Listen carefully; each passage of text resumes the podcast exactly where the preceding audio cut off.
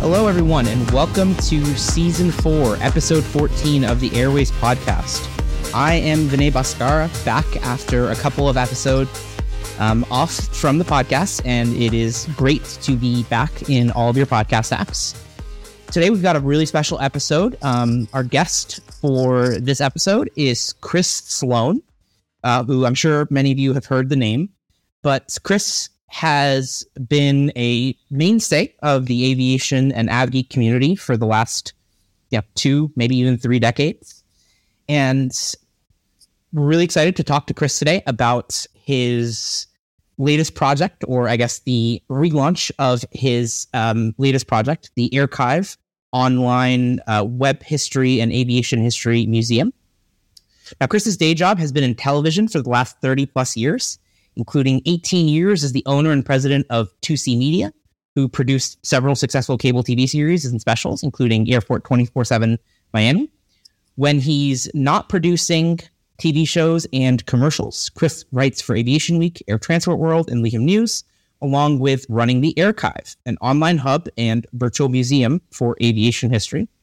And on a more personal note, Chris was someone who was very instrumental in my career um, as a aviation journalist, writer, whatever you want to call it, analyst, um, which I promptly threw away uh, by leaving the industry for um, for my my own day job.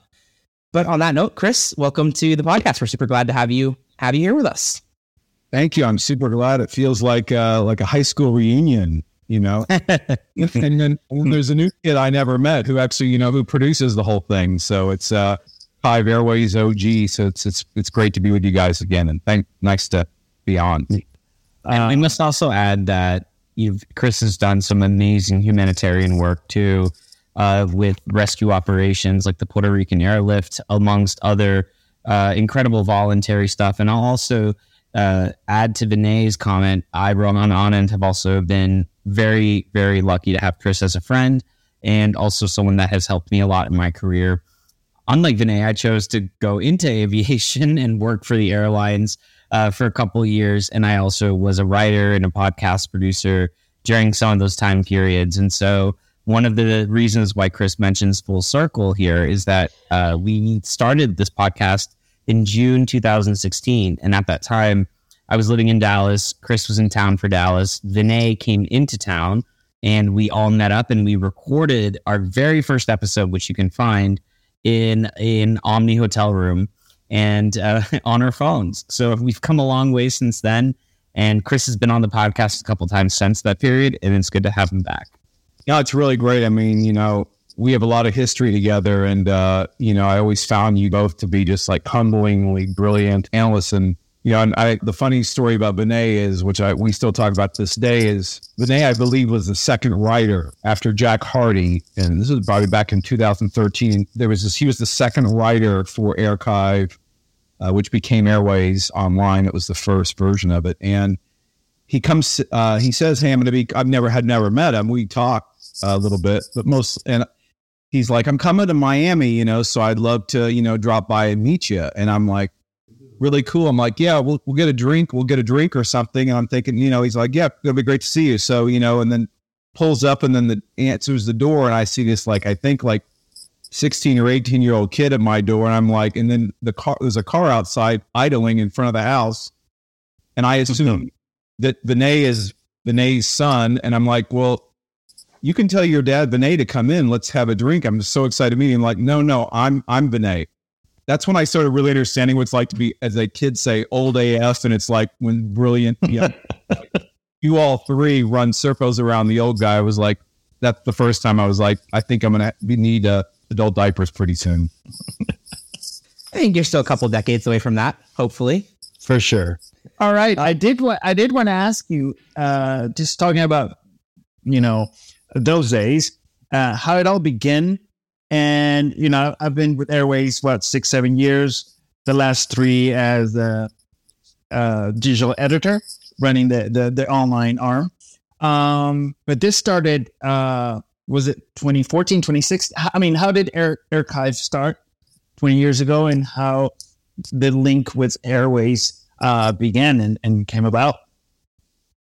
Well, that's a good question. Uh, you know, um, I, you know, probably aged and killed a few brain cells since then. But I mean, the long and short of it is, um, you know, I was like the classic young av geek before that term was invented. Um, we were just kind of nerds, and um, and so it's like since I was like five or six years old, you know, been collecting and became obsessed with the airlines. Really, I mean, as a kid, um, because I grew up in Tulsa, Oklahoma, and that was where American Airlines maintenance operations were, and then Braniff was, uh, you know, born there in Oklahoma, and there was a huge amount of you know, American was the largest employer in uh, the, the state, private at that time.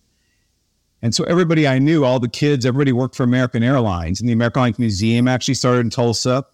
And I had a lot of family and friends. Uh, and most of my family lived in Florida and New York. So we would often be flying, and it was always on America or Braniff or Delta. And so I just became obsessed. And like eight years old, I'm like, wow, I get to connect on my own flights through Hartsfield when it just first opened. And I just loved it. And so I always collected and ran up and down the, you know, like collecting timetables and then really doing things that you would never do today, like calling the 800 numbers uh, and posing as an adult, trying to get them to send me timetables, please, you know, like, um, and route maps and uh, writing letters to airline executives. And I don't know, you, nobody probably knows what these are anymore, but there was like city ticket offices where you have the big models, the brochure. So I take the bus downtown and get the models and you know, and just collect all this stuff. And, uh, you know, it was one of the earliest forms of airline hoarding, I guess. But, uh, you know, that's the great thing about the internet is you find out there's many just like you. Uh, so I collected all this stuff uh, for always. And, uh, you know, about 20 years ago in February, yeah, the beginning of 2003, um, I taught myself this really antiquated system to create the website called Dreamweaver. If anybody remembers that total HTML. Yes. Really bad Photoshop and throwing a lot of flash. And I mean, it was a, it's just, it was a, it's like, imagine the ugliest MySpace page you've ever seen. And then this was exponentially that much more hideous. But the real goal behind Airchive at that time was I had this large collection, and I always felt that what good is a collection if you can't share it? And I always wanted to create a museum a bricks and mortar museum, but you know that wasn't practical at the time. So it's like, you know, let's create a digital one.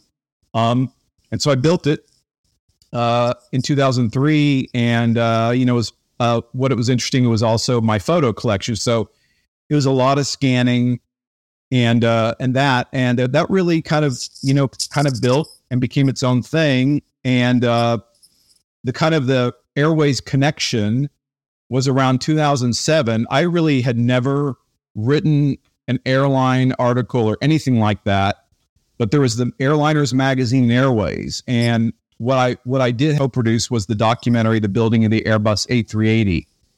Um, so since I'd followed that program, and we got John Travolta to host it, and um, it was like got invited to go fly on the first flight, uh, inaugural flight, which right moment I got now that's where the uh, the uh, addiction to flying first flights, and I wrote a letter to Airways and airliners, both that I'd have every issue of then and still do.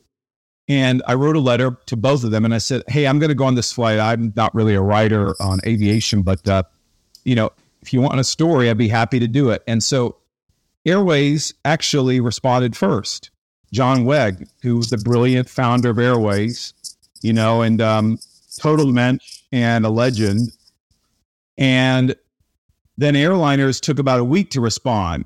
And then they, and then so I said, well, I can't do it. But my good friend who's a, a pilot for Cathay Pacific, uh, we're going to go together. So I gave him airliners, I took Airways, and then kind of I started writing with Airways and really just, um, you know, just really fell in love with writing a lot and, oh, you know, having an outlet. So I went on the first Dreamliner flight. And then, um, and then around 2013, uh, we, I decided to like blog my first story, which was the business class review of a Lufthansa A380 flight from Miami to Frankfurt. So we built a little blog function archive. And then I was like, oh, this is kind of cool. And then just over, just became obsessed and started writing tons of news. And uh, very shortly thereafter, Jack Harty, who was another, uh, now he's a Delta and with Delta, I haven't spoken. Yeah. But yeah, another brilliant kid, and then a lot of brilliant uh, minds, Vinay, Rohan, a number of the OGs all came on. Then Roberto, um, who who is, was amazing, um, and I really kind of ran this a full time business. At the same time, John was ready to retire um, from Airways, and at the time, Airways prospects were not really great. The business was failing. John, you know, had really was a him and his wife. I mean, they were really remarkable. I mean, they wrote Airways classics. They published the magazine. He had been with airlines before. They lived in between half of the year between Sandpoint, Idaho, which is super off the grid, and um, New Zealand. And they would go back and forth, but at, you know this was getting tired for him. So he desperate he he believed so much in Airways and loved it. It was his baby that um, he was like, "I'm going to shut it down, or I need to sell it." And at that time, uh, I considered strongly buying it. Um, but I also had day, a couple of day jobs, and I figured this this may not be the best idea. So I met Enrique, and, and so we had we just hit it off right there. And I was always impressed with the way Enrique wrote, and we became friends. And then I remember him talking about his dad and his dad actually in their history in the in aviation with Viasa and you know, there's the mm-hmm. Venezuelan market. There are a few markets and industry places that are more interesting in Venezuela. Enrique and his father did a great thing and they decided to purchase it and they and you know you have to we have to credit them and that they saved it. Airways would not exist had Enrique and his family and then Enrique really you know because of the way he was educated, uh, his passion at Embry-Riddle, you know he was a really brilliant spokesman and a and I always just a really great writer. And but uh, Enrique was interesting, had this real sense of taste. Like he was an artist and a designer, kind of like you know Halloween. It wasn't just geeky; it had to look right. It had to be, and so they modernized and freshened it. And his, I believe, his sister led the redesign, and it became a, almost looked like a kind of like almost a fashion. They changed the paper stock. Yeah. So at this point, Enrique, I was like, well, Airchive is about history. The brand doesn't really work when you call it for three years called Airchive doing current news. So we together merged Airchive into Airways. This is when Roberto comes along, and I'm running Airchive at Airways Digital, kind of what you know to what you're doing now, Helwing. But this was we didn't we weren't doing what you're doing. We weren't doing video podcasts and all social. Yeah. All, you know, all volunteer and finding some geeks uh, to go along with the ride. So I look at kind of like what we did then is like you look at the early days of CNN when Ted Turner found it, and then you look at 20 years later and you're kind of in awe with the current generation like you guys do. Uh, and that's kind of how it started. And then it um, was on uh, together for a number of years. And uh, Airchive had kind of diminished because we were so focused on the current. So we spent uh, the last few years rebuilding Airchive. It actually went away for a while. It uh, it had a D check. You know, we've re-entered it back into service, and um, and it's back better than ever. So I, I, I realize that's a long answer. No, it's a good answer. I feel like there's there's something beautiful in that summary because it is pertinent to all of us, all five of us, or many of us here in terms of the media connection we've all had. I mean, Vinay, you, myself, maybe even Helwing and Enrique, writing to airlines and writing to, you know, magazines when we were young, right? Trying to make sense of the fact that everyone collected Pokemon and baseball cards as a young kid. We were collecting timetables and cocktail napkins and magazines. I mean, it became known for people to bring magazines and timetables to me if they were flying into Dallas. And then my mom got so mad at me after so many years because of all the magazines that I had kept onto. And I had no idea that growing up, there were hundreds, if not millions, of other people doing the exact same thing that I was. People, you know, begging their parents to take them to the airports to go pick up timetables from all over the world. And so I'm thankful that my mom didn't throw them out. I kept a lot of them, and some of them are being safeguarded by my friend who works at American Airlines. And I'm hoping that if there is a way to do this digitization, I will. Um, and I, I, totally respect, Chris, the uh, background you provided with regards to merging this kind of collect uh, collector's memorabilia component with the here and now and what's happening as this evolution of you know flights and journeys and trip reports to actual stories becomes part of the narrative because there's actual staying power in not just the memorabilia part, but also like the moment in time. And Airways gave me this beautiful opportunity to not only write after my own website was, you know, not really making me any money, to the ability to have uh to have like the chance to fly to China in business class on American on United Airlines for the inaugural, right? And then yeah, I went to Chengdu and then uh, I got to go to Toronto for Porter and then I got to go to you know Farnborough and to other places, right? So I, I feel very fortunate that we now live in this world where that connection is possible. And I also try to remind myself, you know, to remind each other too that like this passion within us is alive. Sometimes the media component can be overwhelming and burn us out. Sometimes we may need to step away and do that D check, but it will always be waiting for us on the other side. Oh, those were the days. You got me now getting very uh, nostalgic of the uh, those fam trip days. I think Vinay somehow we sent him to Farnborough, and then he uh, he actually went to the American the very first eight when they took first took the 319 321 delivery. He went over to Germany, I believe, and did the. I think he got like on a he actually got on like the Bombardier or somebody's corporate jet coming back or something after. That was from Farnborough, Farnborough, Farnborough, 2013.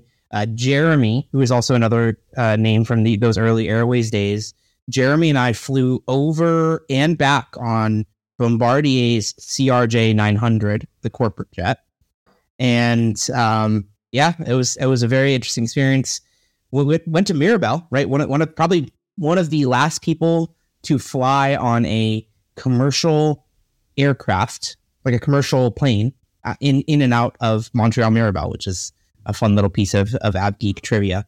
Um, but yeah, no, I mean, I, I, think there was there was a lot of fun those days. Uh, those days are, are long behind me, maybe less so for the, the rest of the folks on this call. But um, but yeah, I think I think the, his, the history is is really cool. I think it's it's we and we, we see this on our side too that like history is what a passion for the history of the industry is what really binds so many different people from all walks of life together. It, you know, it's pilots, it's flight attendants, it's ramp workers, but then it's also aviation enthusiasts and frequent flyers and, um, you know, nerds and geeks all the way around. Um, so the, yeah, it, it's it's super cool. So well, one thing I am curious about is I, I definitely you know saw a lot of the early well let's call it like middle age of the archive right. Um, I was there with you for a, a very long time. I'm curious what's different now with the new site.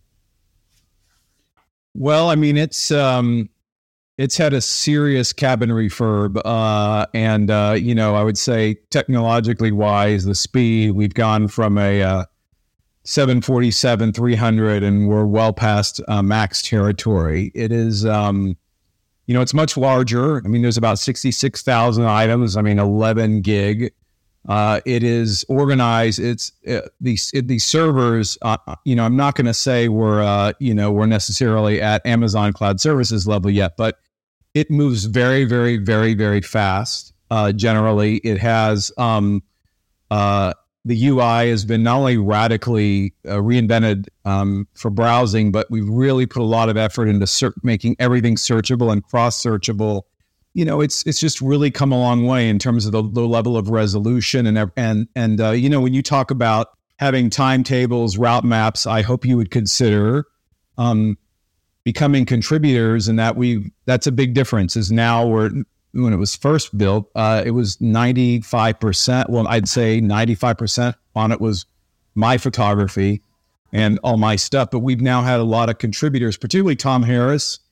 And again, the wonderful thing about airways is that so many people, whether they're here or at airlines or they're they're still in the world, they all start at airways and have a Seth Miller and Ben Barup. I mean, there's so many people. Tom Harris, you know, uh, pilots.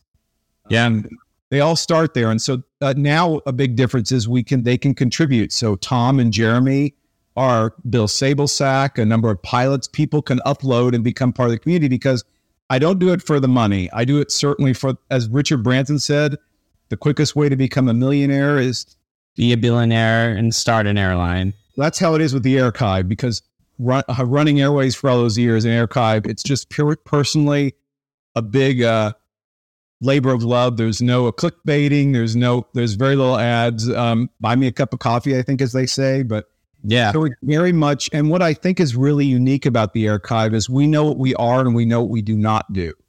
We're not. We, there's no daily news. I mean, I'm certainly not a plane spot. I mean, I enjoy it. I know miles and points. No miles and No points. miles and points. I'm no credit card. No, no credit cards being shilled. Yeah, I was gonna say that's the no. that's See, if, if you're not if you're not a if you're only a modern av geek, if you're someone that just jumped onto this train within the last couple years and now you have a YouTube channel reviewing planes, well, let me tell you, this is not for you. Yeah, we. Uh, yeah, there's no. Uh, there's none. It, it there. It's really a, a wayback machine. So what I would say makes it different is what we do have is that I try to really look around and say wh- what doesn't exist. Well, there's immense tours of boneyards for the last 30 years. I always shot.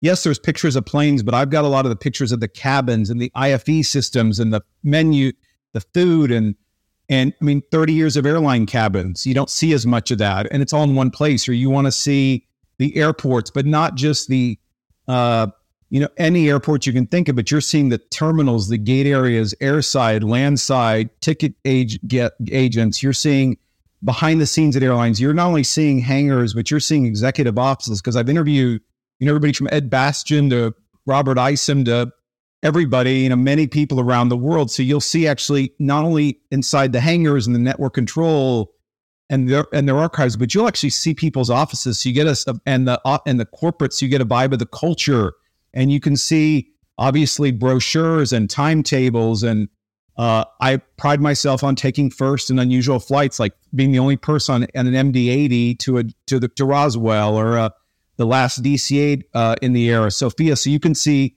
the first Qatar uh, A350 press delivery where there's only like four of us on. I mean, so there's a lot of stuff.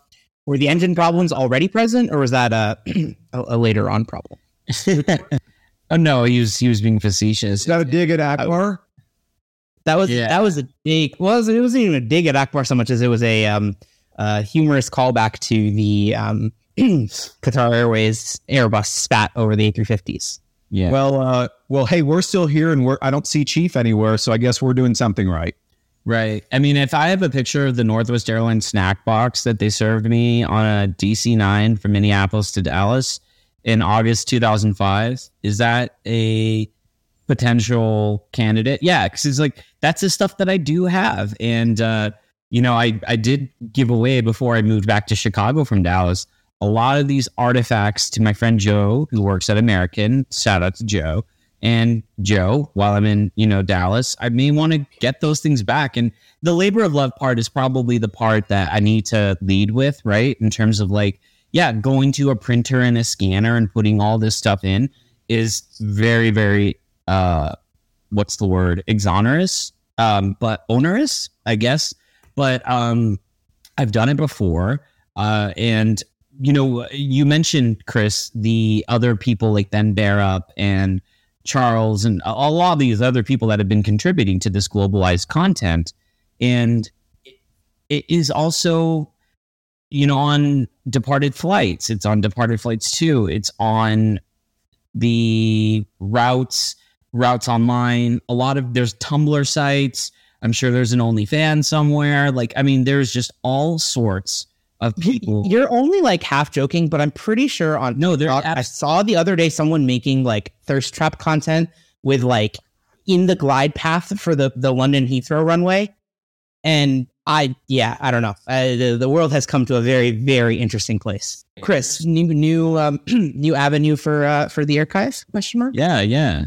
That's a good one. I, I will say one of the other things that's really meta, and the last thing because I I, lo- I know you have a question is that I love museums. So this is pretty meta, but there's a ton of uh, images of pretty much every airline and aircraft museum. So it's like virtual tours. I'm Oh, always nice. taking pictures of other museums. So basically, I try to train my camera, the route maps, the timetables. I train to can't try to train all this stuff where I kind of. And you're right, there are a lot of great resources, but I mo- for the most part, I, try, I originally tried to look where um, others warrant, but it's all in kind of centralized one place. That said, I mean, we this is how crazy the airlines we get calls from airlines themselves and executives and say we're about to do a 50th anniversary or we are looking for this piece of research that we don't have in our archives would you do you have it or can you loan we loan our parts Amazing.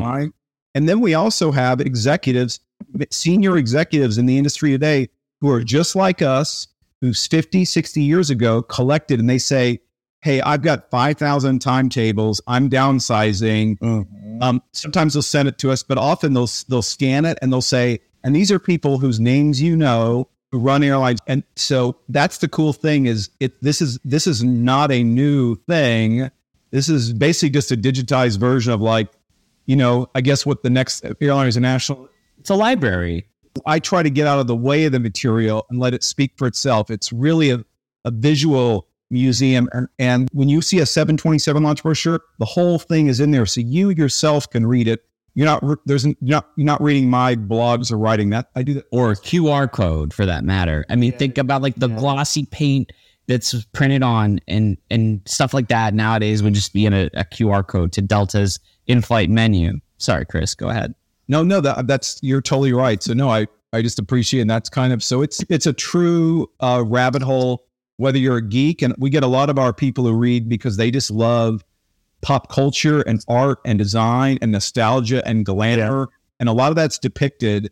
And then a lot of people love it for architecture, and a lot of people like it because it's like um, you're getting a lot of access to places you shouldn't be. So there's an aspirational aspect. So it's um, if it does one thing, I hope it does what uh, a lot of the shows and collectors did for me, which is they inspire me to and ignite people's passion in this industry. So um, it that it has a it has a future, which of course it does. And it's a passion yeah. and a fascination that grows. Like it just grows over time for everyone that I speak about this. It's just never ending.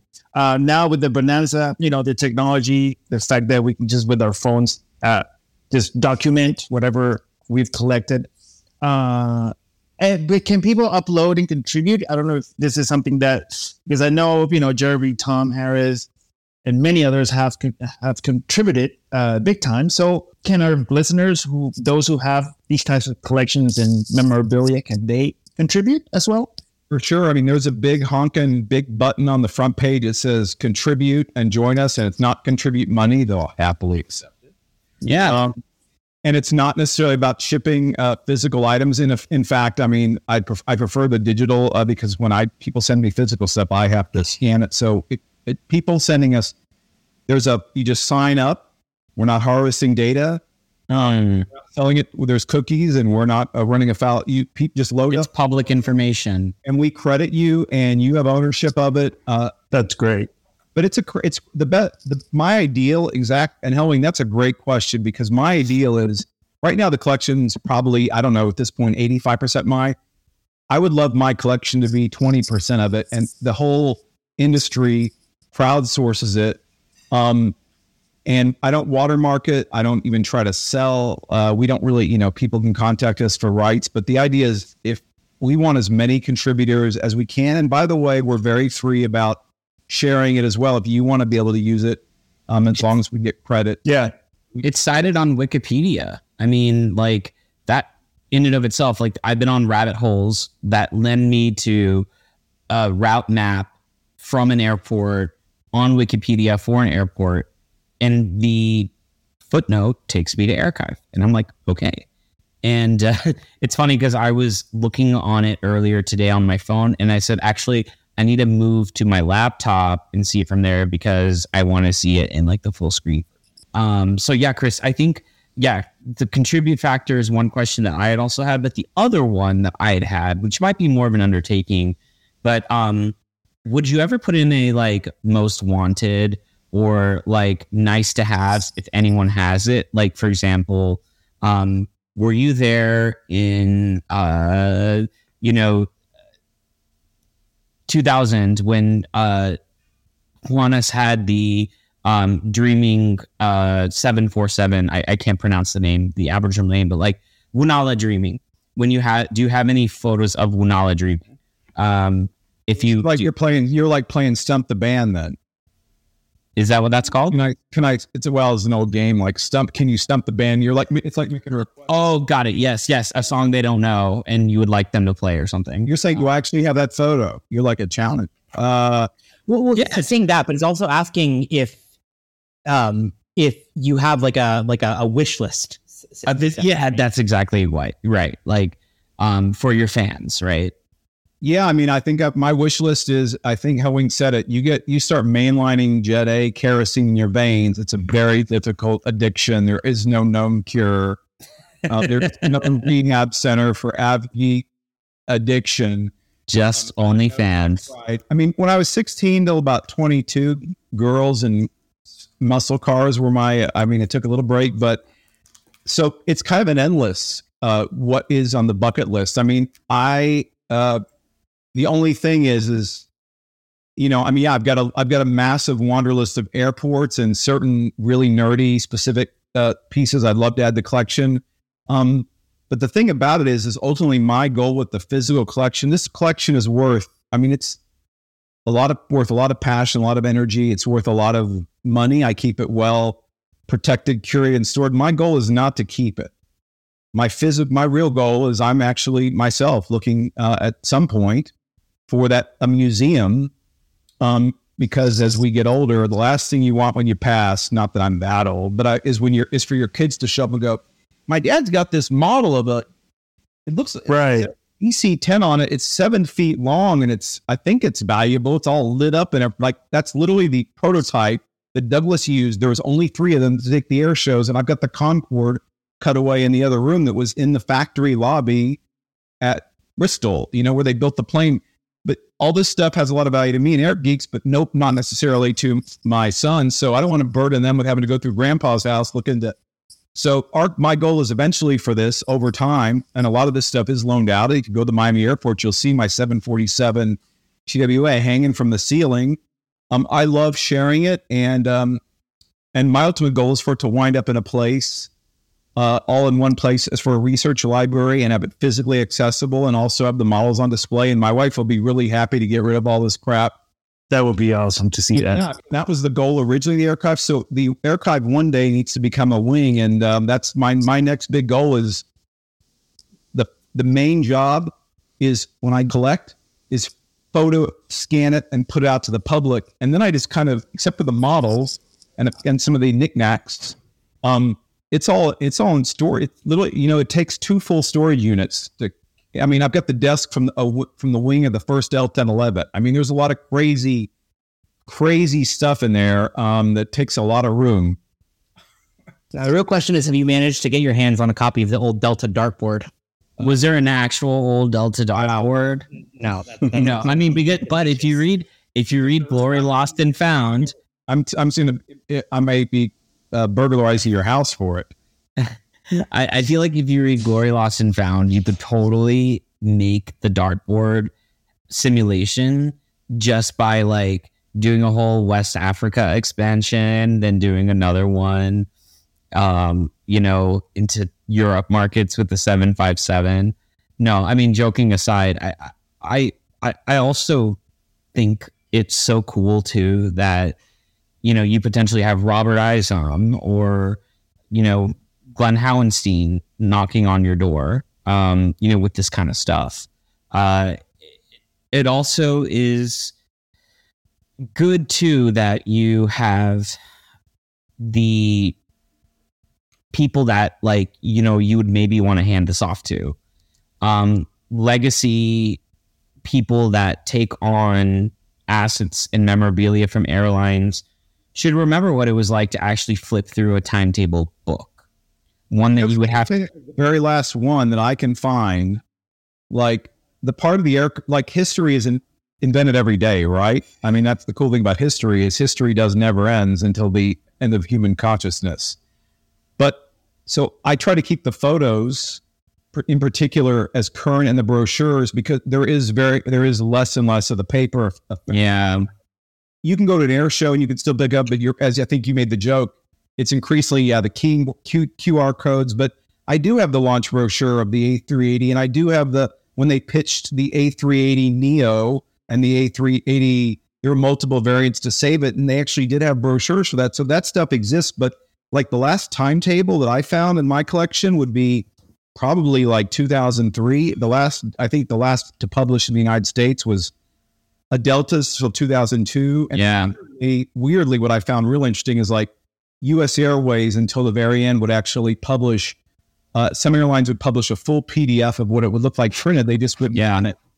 Yeah. But, um, but so, but the photos we try to keep absolutely as uh, current um, as possible. So because that history will never be written. So as a d- people based in Dallas, if you go for Dallas, for instance, I've been taking pictures of DFW since I don't know the early '90s, and so you can see Terminal C, D a- as they've evolved. It's kind of interesting. And they were not called that. They were called 2E, 2W, 3E, 4E. Miami, LaGuardia. Go look at LaGuardia in the Miami. I mean, I because I also document the same place every few years. So, Tokyo Narita. You want to see how London Heathrow uh, has evolved, and even things that are new. Then we're now finding a new old. So it's like, oh, okay, here's the cabin of the very of the first uh, British Airways because uh, that's a trivia question, but uh, the very early early cabins that are four generations ago. But when I took pictures of them, they were brand new and they were like world beating.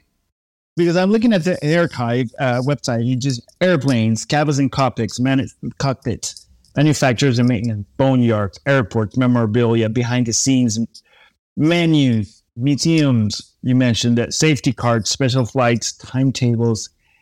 It's just, it's everything. Well, and also I'm looking at like the menus, for example, and it's so cute that you have these little icon tiles for menus that are using the air airline's current logo, right? You got Air Canada, American, Alaska, and Iberia's, you know, current logos, for example. And then like the actual pictures will have like a lobster for Alaska and uh, something different for on the pond, like sushi. Uh, and then as El Al looks like it might have a kosher meal. Did you do all that? I mean, Spain, Spain has straight up like um, meats, and Pan Am. First person who's caught that Easter egg. No, I mean, this is stuff that I would love to do. I mean, I would do stuff like this, you know, with silly putty growing up. I would make like, you know, a pretend economy class meal, what the like different things would look like. And you look over, but if you look at this right now, like Well, this, I, I, I will. I have to admit, you know, it takes a village. I have a very talented um, and very quirky uh, designer uh, who works with me, and a web designer as well. Because and I, uh, his name is Andy Fernandez. I mean, he literally built this thing. Uh, it's because it's it's was well beyond my scope. Um, and those are and so we put in and so we put in a lot of little. There's a lot of little quirky things, and there's a lot of weird things in the collection that people are going to be like. I'd be very curious when people stumble across like really obscure. Want to see Cubana's 50th anniversary brochure from 1979, which is so poorly translated, but it's hilarious because every page is basically a dig at America. You know, it's like you want to see the 747 pitch book somewhere uh, on there for Iran Air to take the SP, or you want to see like uh, uh, a lot of stuff that like never came to be. Uh, yeah, particularly the most interesting, I think, like the Boeing archives, which isn't open to public. There's a whole section in there just of like all the models of the display aircraft, of the, the development models. So you can see what a three engine 747 looks like, or a uh, double decker full A380 looking 747 looks like, or, or a 727 next generation only had two rear ended look like DC. I mean, all, there's a lot of really obscure stuff in there that I think people my favorite uh, obscure thing in there, I'm going to show you because it actually is in here, is uh, you, you guys, grab geeks know about Freddie Laker. yeah, Laker Airways. Laker Airways. Yeah. So his son's a friend of mine. So he's like his wife too. Even you would think he, he grew up here in Miami. He was moving to North Carolina. Well, you, I mean, he's got basically the ultimate collection of the whole Laker. But even his wife's like, we got to get rid of this crap. We're moving. He can't get rid of everything. So, you know, Sir Freddie Laker, you know, inspired Richard Branson, inspired LCCs. He was also knighted by the Queen of England. So he gives me, he comes over, he says, I got something from the missus. Like, what's that? And he's like, well, he's like, you know, when, when Freddie was knighted, uh, you know, there's a certain hat you have to wear, and I'm giving it to you. So I'm wearing now the hat that Freddie Laker was knighted. Okay. And uh, and if you look inside the uh, if you look inside the hat, it actually has his initials, Freddie Laker. There's the Oh, that's No way. Wow. and then and then also right behind there, that little toy that was the, his dad gave that to him of a model. He said, "When you have your kids, I want you to have it." And the weirdest thing is back. See that airplane on the on the cage there? Freddie Laker, that was on his desk his entire career. He did invented. You wrote an Airways article about it called the Mountain. They built four of them and they tore them. Yeah. they wrapped it. That's the model. That was his model, his desk. And finally, you know, as a prove a point, his entire 30 Rolls Royces, but he always kept the same license plate. So he gave me the dad, dad's license plate that was always on the Rolls Royces, you know, whenever he was going to Buckingham Palace. So it's like not only are there model fun stuff, but there's just super quirky stuff. And it, to me, that's the, you want like a lot of really weird stuff. There's a lot of stuff. yeah. Yeah. We need a museum. We need we need This might be my Yeah. favorite item. Um, That is so cool. And here in South Florida it would be great to have that museum. So Honestly, it's not it's not a bad spot. There's a lot of aviation history. of course. you have extra space in your house for it, Helwing? Uh, we can talk to some, you know, deep Also, pocket- down Dallas Fort Worth area. I'm telling you, like, there's a lot of good aviation museum here for sure. You got the museum, you got the Frontiers of Flight, you got the C.R. Smith Museum. I mean, think about how many people from this city grew up and worked for Braniff, worked for American Airlines, worked for Southwest Airlines, have relocated here. People that may have worked for Delta, even. There's been a lot of airline bases also from Spirit and Frontier.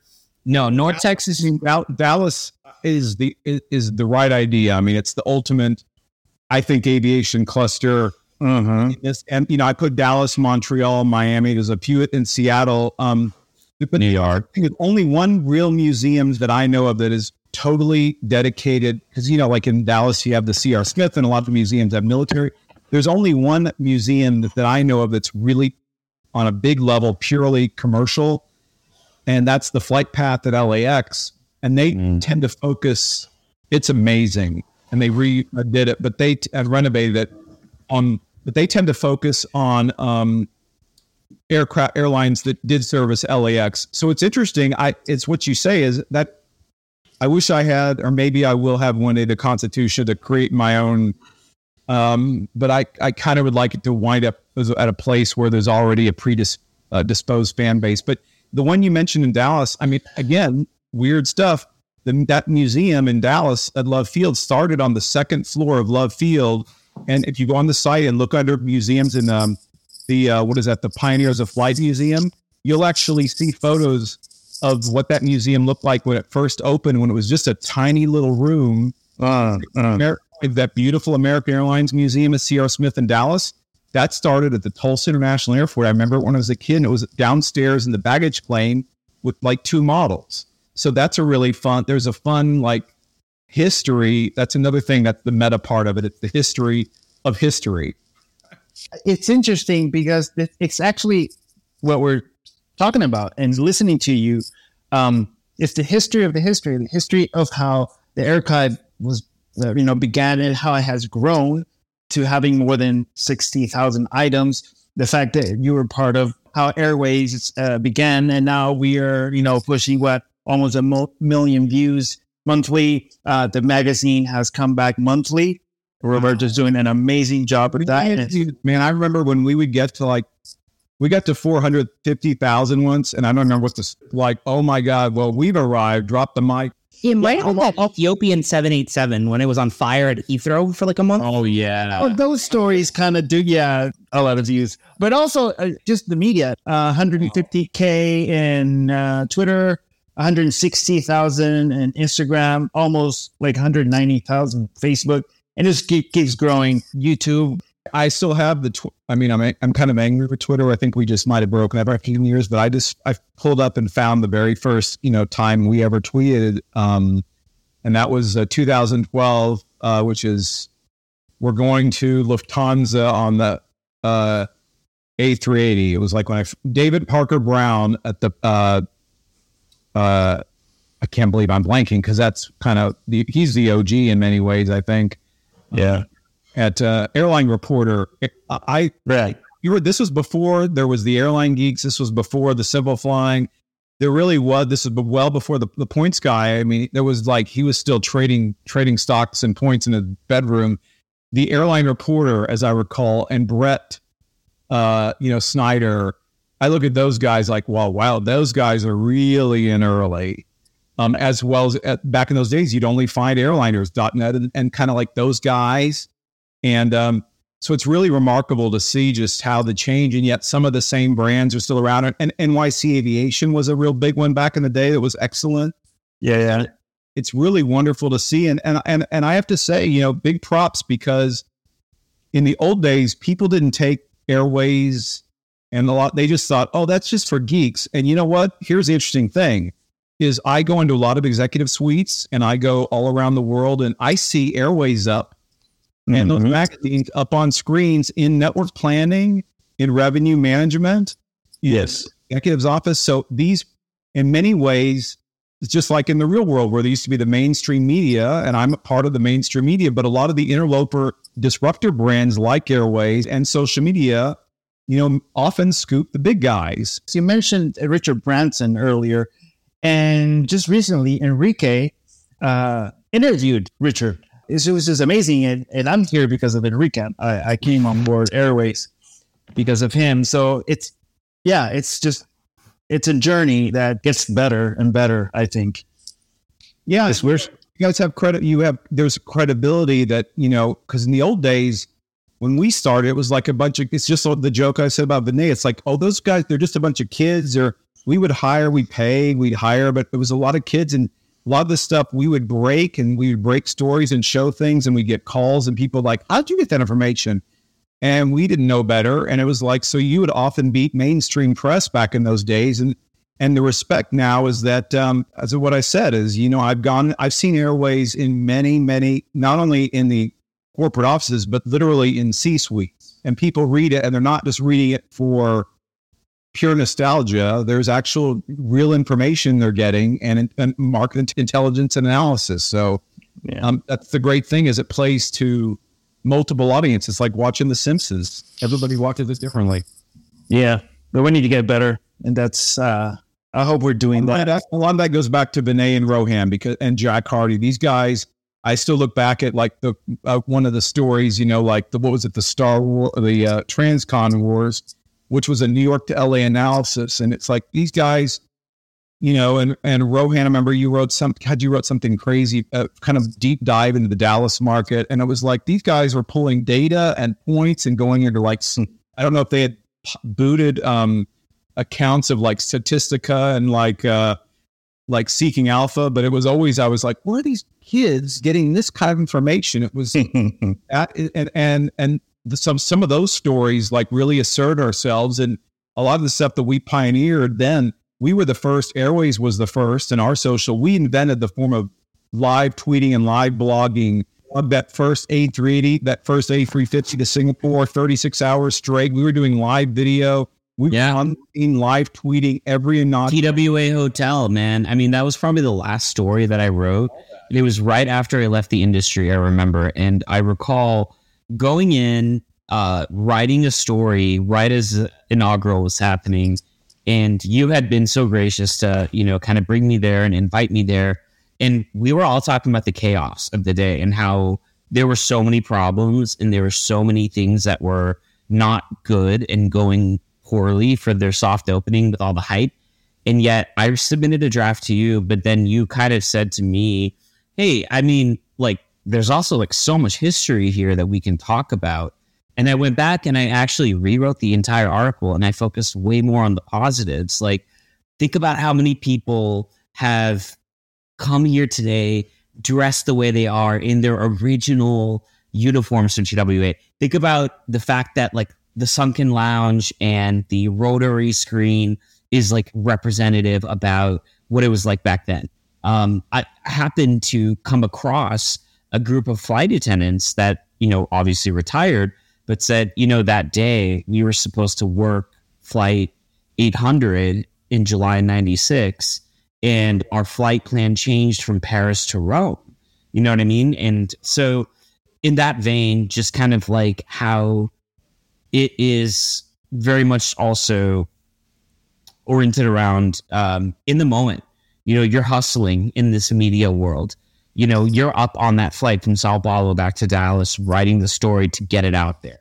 When I was flying to China, when I was flying back from uh, from Toronto on the Porter experience, I'm like, there's also an obligation, like a you know, kind of duty as a reporter to not just enjoy it and have fun while you're on the job and take pictures and get quotes and interact with people, you have to also put together that story and you want to put out there that art. And I appreciate what you said in Enrique. He's, you know, an artist, right? We all are all artists, right? To be a story content creator, you know, you have to be able to put that out there. I mean, just for fans, only fans, like whatever it may be, like mm. you're actually doing this very hard legwork. That's part of the DNA because just doing the Dubai Air Show last week, we were like 24 7. You know, I was up at 3 a.m., 4 a.m. These guys were just taking photos, writing stories, even on, on the planes, just after, after doing interview after interview, which I hope we'll see also on the magazine. It's there, it's still there because it is an obligation. I mean, I did it, and when I did, I was by myself. But the first person for Airways was Vinay, and I remember it was like we'll send one. We sent him over by himself, Hmm.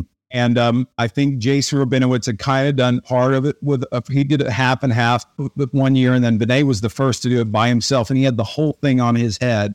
And so I just remember him not sleeping. That's why you talk about the Bombardier because he's coming back, and there's a shot of him on the and looking just like death warmed over or or or worse, like a sandwich. I think I went to 25 press, press conferences for, for 2018.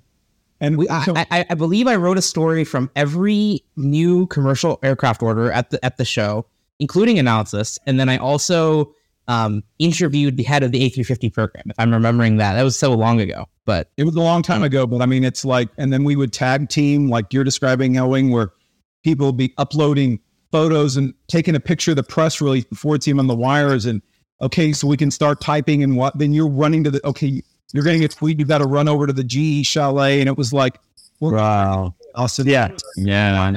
rock and roll days. And the fact that it's still in the DNA. And then when I watch it now, I'm like, man, I was watching you guys last week. I'm like, man, they still, they are on it. How many, they got like, well, how many, 20 people? I'm like, probably not, but I'm like the, uh, I think we're like five or four, but it felt like that for sure. I have the advantage though because my cousin lives at Gate One at Farnborough. and He's lived there 15 years. So the the air we said from the Airways Bureau, and it's it was us on like a futon. This January, get ready for an exciting issue of Airways magazine, packed with captivating stories from the world of commercial aviation. Join us as we take you on an exclusive tour of European Air Transport's cargo hub in Leipzig, uncovering the significance of the Airbus A300 for this cargo airline. Celebrate the 40th anniversary of Airbus A320 as we explore the incredible influence of this iconic aircraft on commercial aviation. Discover the inspiring story of Air Tindi, a vital lifeline in the Northwest Territories. We take you on a journey through their remarkable operations. Embark on a thrilling adventure across Queensland as we hop on board a Rex Saab 340, experiencing the beauty of the Australian landscape from the skies. And finally, immerse yourself in the mesmerizing sights of aircraft lining up on final approach at Tokyo's Haneda Airport. We take you on a journey that celebrates the beauty, power, and precision of aviation at one of the world's busiest airports. Don't miss out on these incredible stories and more in the upcoming January issue of Airways magazine. Get your copy now at your nearest Barnes & Nobles or online at airwaysmag.com slash shop.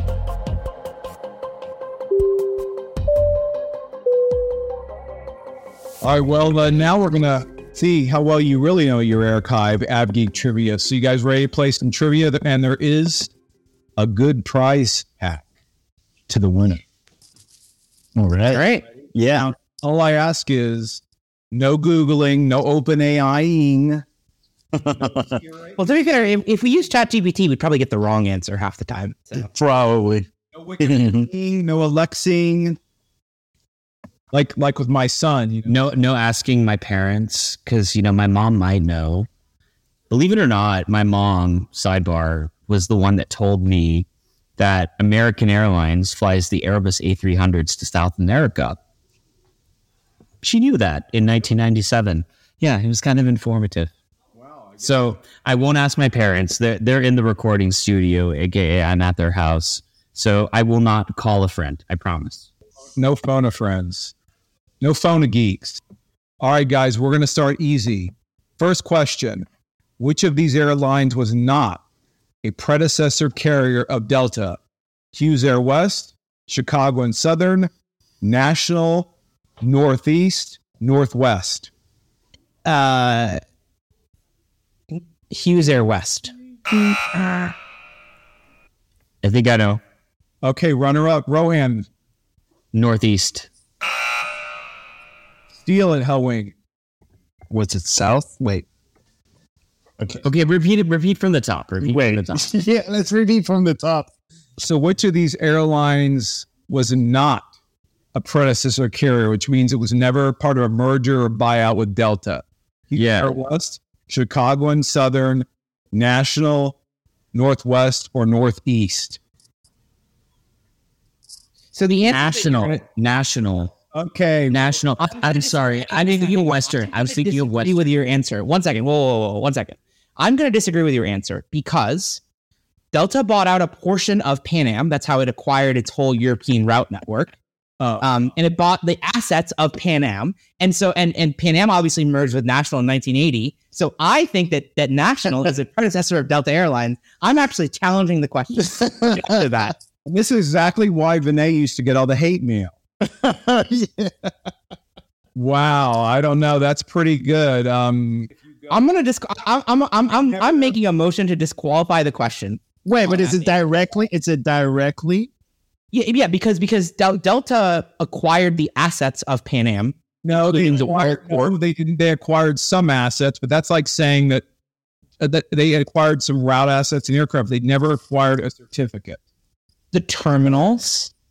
They never acquired Equipment? a certificate. Every airline's horse trade all the time for routes and equipment. That doesn't. I, I don't know, but it, it was it was the it was the bankrupted assets of I I, I don't know. I, I I think there's enough national airlines lineage in Delta's history that I don't think you can claim that it wasn't a predecessor. There are national routes, national planes, and national employees flowing through the veins of Delta Airlines. Chris, you have seniority here. All right. Yeah, that, I mean, You, I, you can give the point to Rohan, but I I have to give you credit. That is excellent, and just because of the uh because of the logic, I think I will. Well, no, I'm I can't. I think you should get. I think you. Uh, I think. I think it was excellent logic. Very, very impressive. And again, remind why Vinay was never wrong. I always got the hate mail. Okay, this is an easy one. Uh, okay, I'm watching for the. Okay, what it now? This one is there's this one. There's two kind of two possible answers. So I will accept either. What is the oldest airline in Asia consistently operating under its the same name its entire history? Okay, Rohan. Well, I, I have. Okay, so I'm repeating the question. The oldest continuously operating airline with the same name intact. in Asia. In Asia. Oh, in Asia. Okay, I thought that's what I heard. There's KLMs or Aviancas or Yeah, or Qantas. Okay. Oh, so in Asia. Okay, I actually don't know that one. oh, uh, is Vinay going for the steal or just wiping his brow? I'm wiping my brow. And even if he's wrong, he's going to find a way for it to be right. It's not Philippines. Oh, you got it! Wow, I'm waiting for the. Okay. So does that mean Helwing is Oh. in the lead? Uh, yeah, Rohan and Helwing are tied because that We're tied.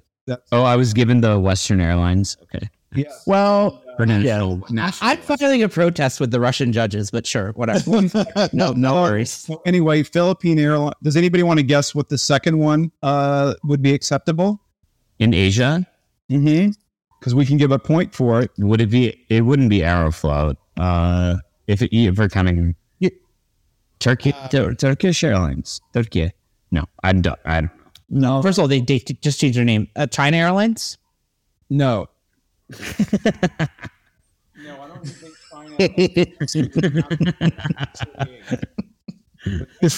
um, Philippine Airlines, founded in 1941, is the oldest airline under operating its own name. But now, this is you guys are going to be ashamed of yourselves. But the airline which eventually became Air India, Oh, Tata. the oldest, founded in 1932. Ah, right. No, but it didn't start operating under the Air India name until Uh, later. I understand that. Yeah, yeah. It's- Yeah. More hate mail for Vinay from the heart. Oh, jeez. Okay. Okay, let's move on to question number three here. Boy, who is the longest currently serving CEO of a U.S. carrier, and that is currently still serving? Name the person, name the airline, and for bonus points, name the year this person became CEO and president. Two clarification questions. In their current job, and are you asking continuous or total tenure? I'm going to say the person serving longest currently and continuously in the U.S. And it's a long time.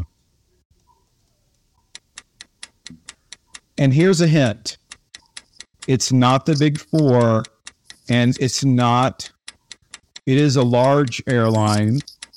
Um, but it, okay, I'm going to make it easy. It does not necessarily fly under its own name. I was gonna Indiegogo. That's what I was gonna. Well, go ahead, Vinay. You you hit the button first. Oh, The name. uh, I actually I was gonna guess Maury Gallagher, but that but I just realized that he's not continuous. He just came back Yes, exactly. over at Allegiant. So because you you clarified continuous, that's wrong. and even still, in terms of the number of years, uh, wouldn't compare to this Yeah. person who's, who's the one. Does anybody want to guess? He's not. The airline does not operate under its own brand. Is, Very- is, is this North America? It's a North U.S. carrier. It's a, It's a U.S. carrier. I'm gonna go with Barry Biffle and Frontier. No, it's a regional. He's calling out a regional. Oh, it's a regional. Atkins? Oh, oh gosh, is it Mesa? Is it Mesa with uh with the freaking what's his name? Um, Jonathan Ornstein. Jonathan Ornstein. Oh.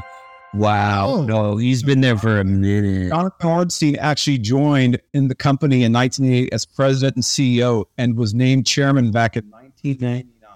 Yeah, dude, he did that whole Mesa reveal party, the new brand, and like through this like rager that's on YouTube. It's really worth checking out. Jonathan Ornstein like went all out for the new Mesa. Rebranding. Were we not invited? No, but we can use uh in the link uh or the editing notes of this version, like a link to that Mesa 2015 reveal. All right, so right now Rohan leads two to one to Helwing.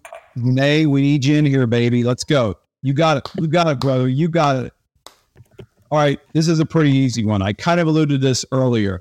So I'm watching, I'm watching grants. Which airline pioneered the modern day concept of lie flat seats in first class and then did the same in business class? And for bonus bonus points, what year, Vinay? British Airways. Yes, Vinay is on the board Nice job. Um, and then for the year, for first and business for first and then Club World. What year?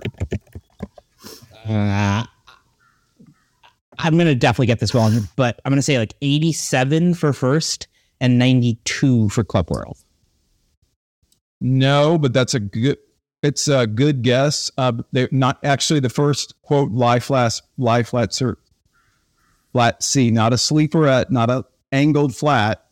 Was 1996 in first for British Airways, and then Ah, they okay. debuted in 2000 the first Club World Business Class. So as much as we disparage and hate and abhor the previous Club World product, um, yeah, and by the way, just a shameless plug, if you'd like to see all such cabins, you may go on the Airchive and look under airline cabins of British Airways. 2004, you will see both cabins, which at their time were the first and state of the art. Period. Period. Now they are hopelessly outdated. So really comfortable. Yes, I just flew back on the A380 in that business class. Yeah. Cool. Okay, this is a now. This listen closely because you guys. And so I'm just going to say the answer is not. I'm going to help you out. I'm just going to preface the question with this. With this, the answer is not in Asia. It is not an Asian airline. So just now, here's the question: In terms of frequency, what has been the busiest route in the world operated by a single carrier of the last 30 years? And I'm talking about a daily frequency for one single airline. What route? And what airline? And that's been really the last 30 years until really, really, really recently, like in the last couple of months. I'm going to go. It's Iberia between Madrid and Barcelona. No, Wow. But that's a good. That that died when the Renfe came out, right? Well, once they added high speed rail, so that, that it wouldn't have died in the last couple of months, which was a good clue. Um. Oh, oh, oh. Um. And then come in for the steal. Uh. This is like half an answer, but is it um, Congonhas to Santos Dumont in um, uh, Brazil on TAM? I don't believe so. I've never. I actually did not check that one, but I do. okay. Most of my Cirium data. well, COVID, but I'm saying Cirium David. I was like, why? Why do we miss Vinay? I now I know. Totally. Okay. Okay. Go pull up your Cirium. Okay, but anybody want to go? Okay. Alitalia to. All right, now yeah. Oh, Wait, wait, hang on, hang on. I, I have, I have a couple. I have a couple more guesses. Give, give me, give me a minute here. So, um, okay. So Alitalia, that was, that was something. Um, okay, I'm gonna guess. Uh, and and this is by frequency, right? This is by like daily flights, not seats. Daily flights. daily flights, not seats. Yeah, Yeah. Okay. And not in Um, Asia. and not in Asia. He's going to try to invoke something from Japan. Thirty years until No, no, no, no. Um, Korea. It's not Korea. it's not. Yeah, it's it's not Seoul to Jeju, uh, right? Right. Uh, okay. No. No, it won't be Africa. Um, It could be South Africa. is it Hawaiian from Honolulu to Yeah, No, no, yeah. Honolulu, Maui? makes sense. Nice. Good guess. Maui, Maui, last 30 years. Yes, they were at the, uh, up until August, they were operating up to 22 daily frequencies with 717. Though technically, if you combine all of the Korean Air sub brands on, into one, it's Look, only we're not Alan talking about Jeju. We're not talking about Jeju Air. We're not oh. talking about oh. Eastar Jet. No. The win. So right You now, can give the point to Rohan. It's fine. I don't. I don't. I don't and twice two each. So come on, head back in, now Wink. You got the hard, you the ones who got the hard question before. All right. This is you, baby. You got it. All right. Who are the antecedent carriers of both? And I want you to name them all the current American Airlines Northeast shuttle and the Delta shuttle. As we know, the American Airlines Northeast shuttle is barely a shuttle, but who are the all who are the four carriers that were the that created that and who are the carriers that led to the Delta shuttle? And the American shuttle, its here's a hint, its carrier was okay, this is really going to give away the original inventor of the concept. So, okay. So, on the American side, I think the order of operations goes Eastern, then New York Air, then Trump, and then U.S. Airways. That's Trump correct, but I don't believe New York Air. I think it was its own shuttle, but it wasn't part of that because New York Air actually wound up, as we know, absorbed ultimately by Continental and uh, United. Okay, yeah. But so would it be Alleg- Allegheny? Eastern Trump and U.S. Airways. So we got to we got to Tim. Okay. Now, Those three, yeah. Who's for Delta? There's only one. I want to say it's a trick question because uh, the Delta shuttle came from the U.S. Airways slots. Uh, No, the Delta, Delta shuttle predates that. It's are you? Is are we talking about Delta shuttle before? Rohan, are you trying to act? Are you also? It says it says Rohan on your name, but you're speaking like you're Vinay. You're coming to this and crazy analysis. It's easy. Well- who was it? What year? Uh, That what, would give it a. it, Vinay kind of alluded to this earlier. And now It was an at. Yes, who said that? Me. Helwing, Helwing. Oh, well, Oh, now only okay. We got a tie. We got By not giving me the year, I kind of. so Vinay Wait, has three, Helwing and I have two. Oh no. Yeah. All right. Jeopardy- When you watch Jeopardy, do all the contestants, if they get a que- they don't want a question, do they automatically say we're the judge now? All right. To be fair, you, you, you did pick a let's call it a uh, some questions that have debatable providence, right? Like you know, you, you could have said what year was the inaugural flight of the seven four seven. That's a factual answer that has one correct answer. It is what it is. Also, it's probably more fun. yeah, you might. Okay, Harry. So, okay, largest operator of the Boeing 747 400 in terms of frames Currently or historically? ever. Ever. Here's the hint: they were the second. They were the second operator of it. British Airways. All right. I don't think I raised my hand. I raised my hand first, but okay, sure. That's Well, we had talked to Okay, I give you. I got a chance for you then for one exactly. Okay, same question with the 747 300. Japan Airlines. That's a very good guess. Is that your final answer?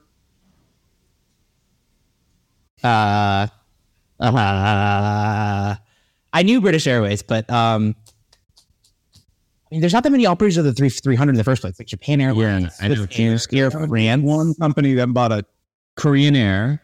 Uh, Korean Air. Korean Air didn't have enough then, though. They were they were still Right. Um, I'm gonna go ahead and say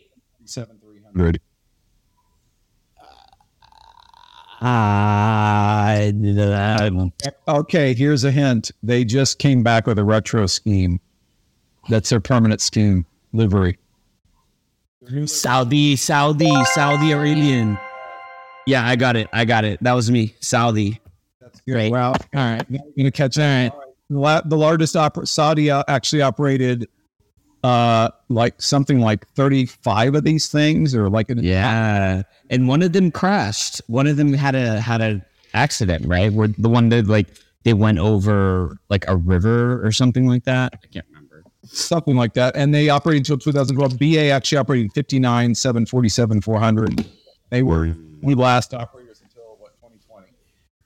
Which airline was the first to operate scheduled domestic jet services within the U.S.? What route and what year? TWA JFK LAX 1958 No, 59. no. Uh, sorry, could you repeat the question? Which airline was the first to operate scheduled domestic jet services when the, within the U.S.? What year and what route? Oh, I know this. Is it American from That would be a good guess, but it's actually not correct. But it's a really good guess.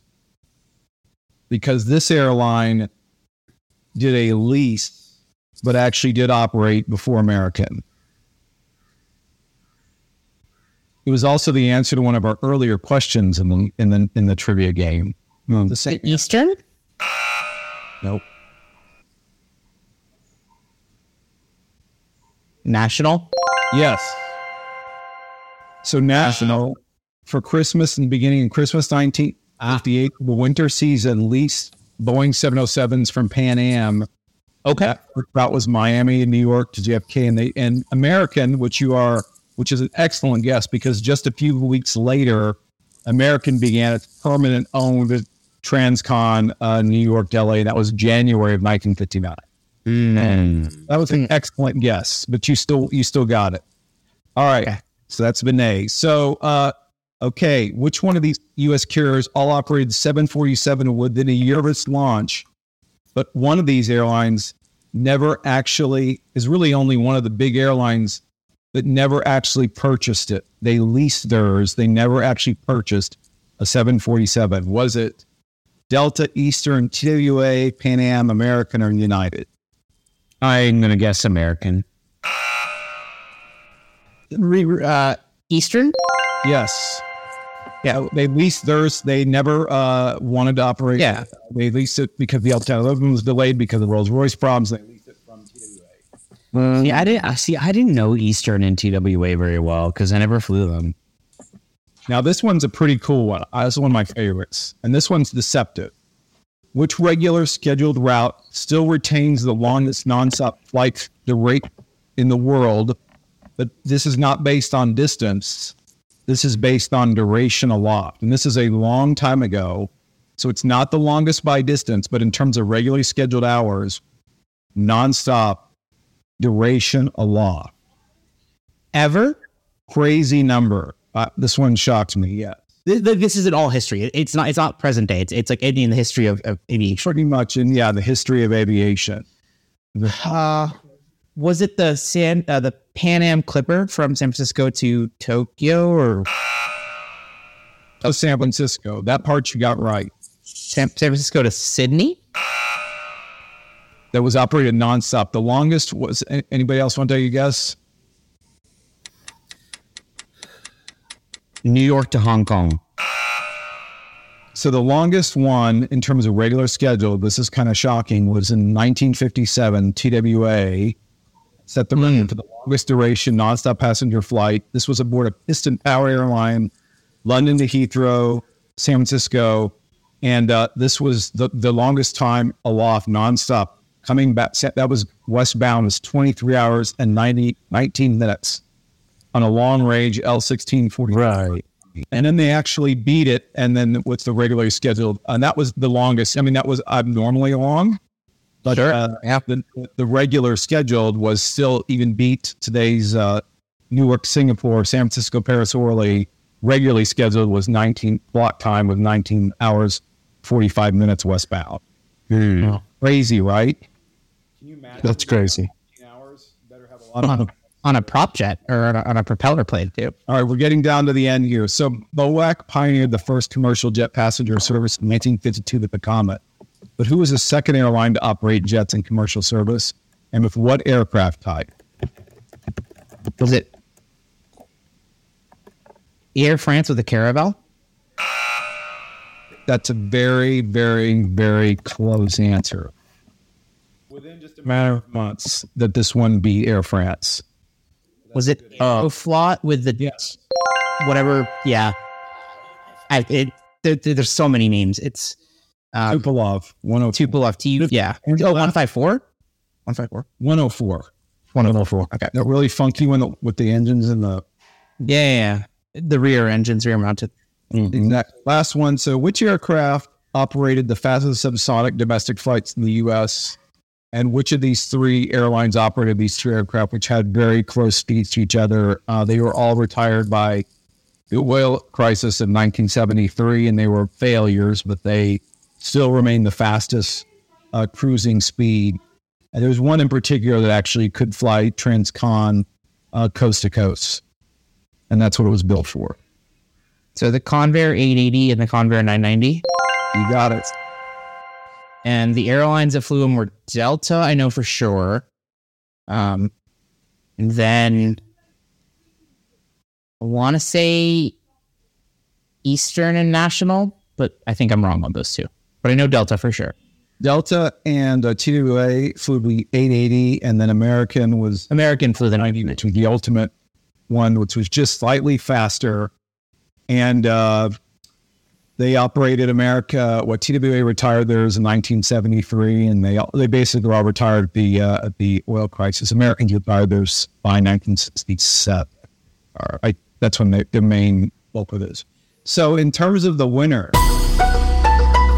Winner is after a absurdly slow and argumentative start.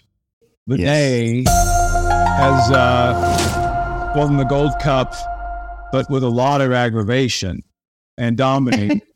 and uh, Rohan uh, did very well and drew up a second. And, and Helwing actually, uh, though he finished third, actually was the one who I would say are the most obscure questions completely out of nowhere. So Yeah, Helwing is Helwing is impressive. Like Helwing's every Helwing's got impressive knowledge and and is exceptionally like understated in terms of like walks softly but carries a big stick kind of energy. No, I mean And to get to get a little emotional. Where are you going with this? No, I'm just saying that, like, I mean, thanks to Helwing, we've got this podcast going still. I mean, you know, it, uh, you know, all heroes don't always wear capes, but like, you know, Helwing knows his stuff, has been carrying this torch forward, and has helped make the podcast possible. So, So I think you all, what you're saying maybe is instead of sending the prizes to Vinay, we should just send it to Helwing. I agree. I'll I'll take one for the team. I'm on board with this. Send it to send it to All Helwing. right, Helwing gets the prize. I think that's excellent. Oh, By the way, you always want to take the producers because they have the control. They have the they, they know they're the ones who do the editing. That's I get the karmic satisfaction of knowing that I was right and you were wrong about the national Pan Am question, and that's really all. That's all. That's all the prize that I need. That's fine. So anyway, thanks all of you for listening to this very fun episode where we got to have Chris Sloan on the podcast, where we got to talk deeply about things that matter, and we also got to do a little fun trivia round at the end.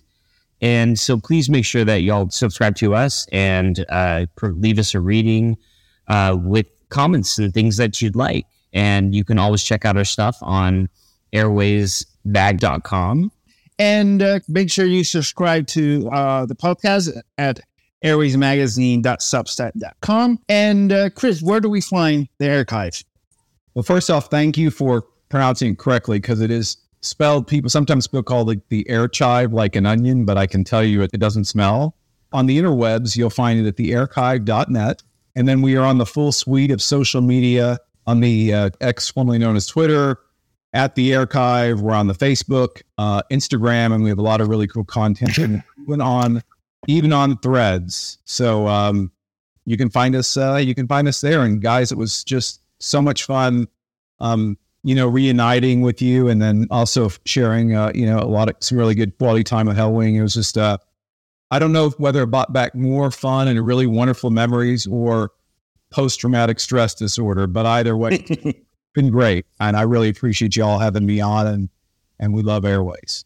Thanks again, Chris, for joining us. Uh, thanks, Vinay, for joining early in the morning in Bangalore, even though you're a night owl and you worked US hours, just like, you know, We're past early in the morning. I think it's like 9 a.m. So yeah, but I, I, I would I wouldn't have missed it for anything. well, India doesn't get started until 11 a.m. And speaking of India, uh, for our listeners, I'll be there in February and uh, I'll probably do some aviation related content while I'm there. Um, may reach out to some of our contacts in IndiGo at Air India and let's see what we can get on the books.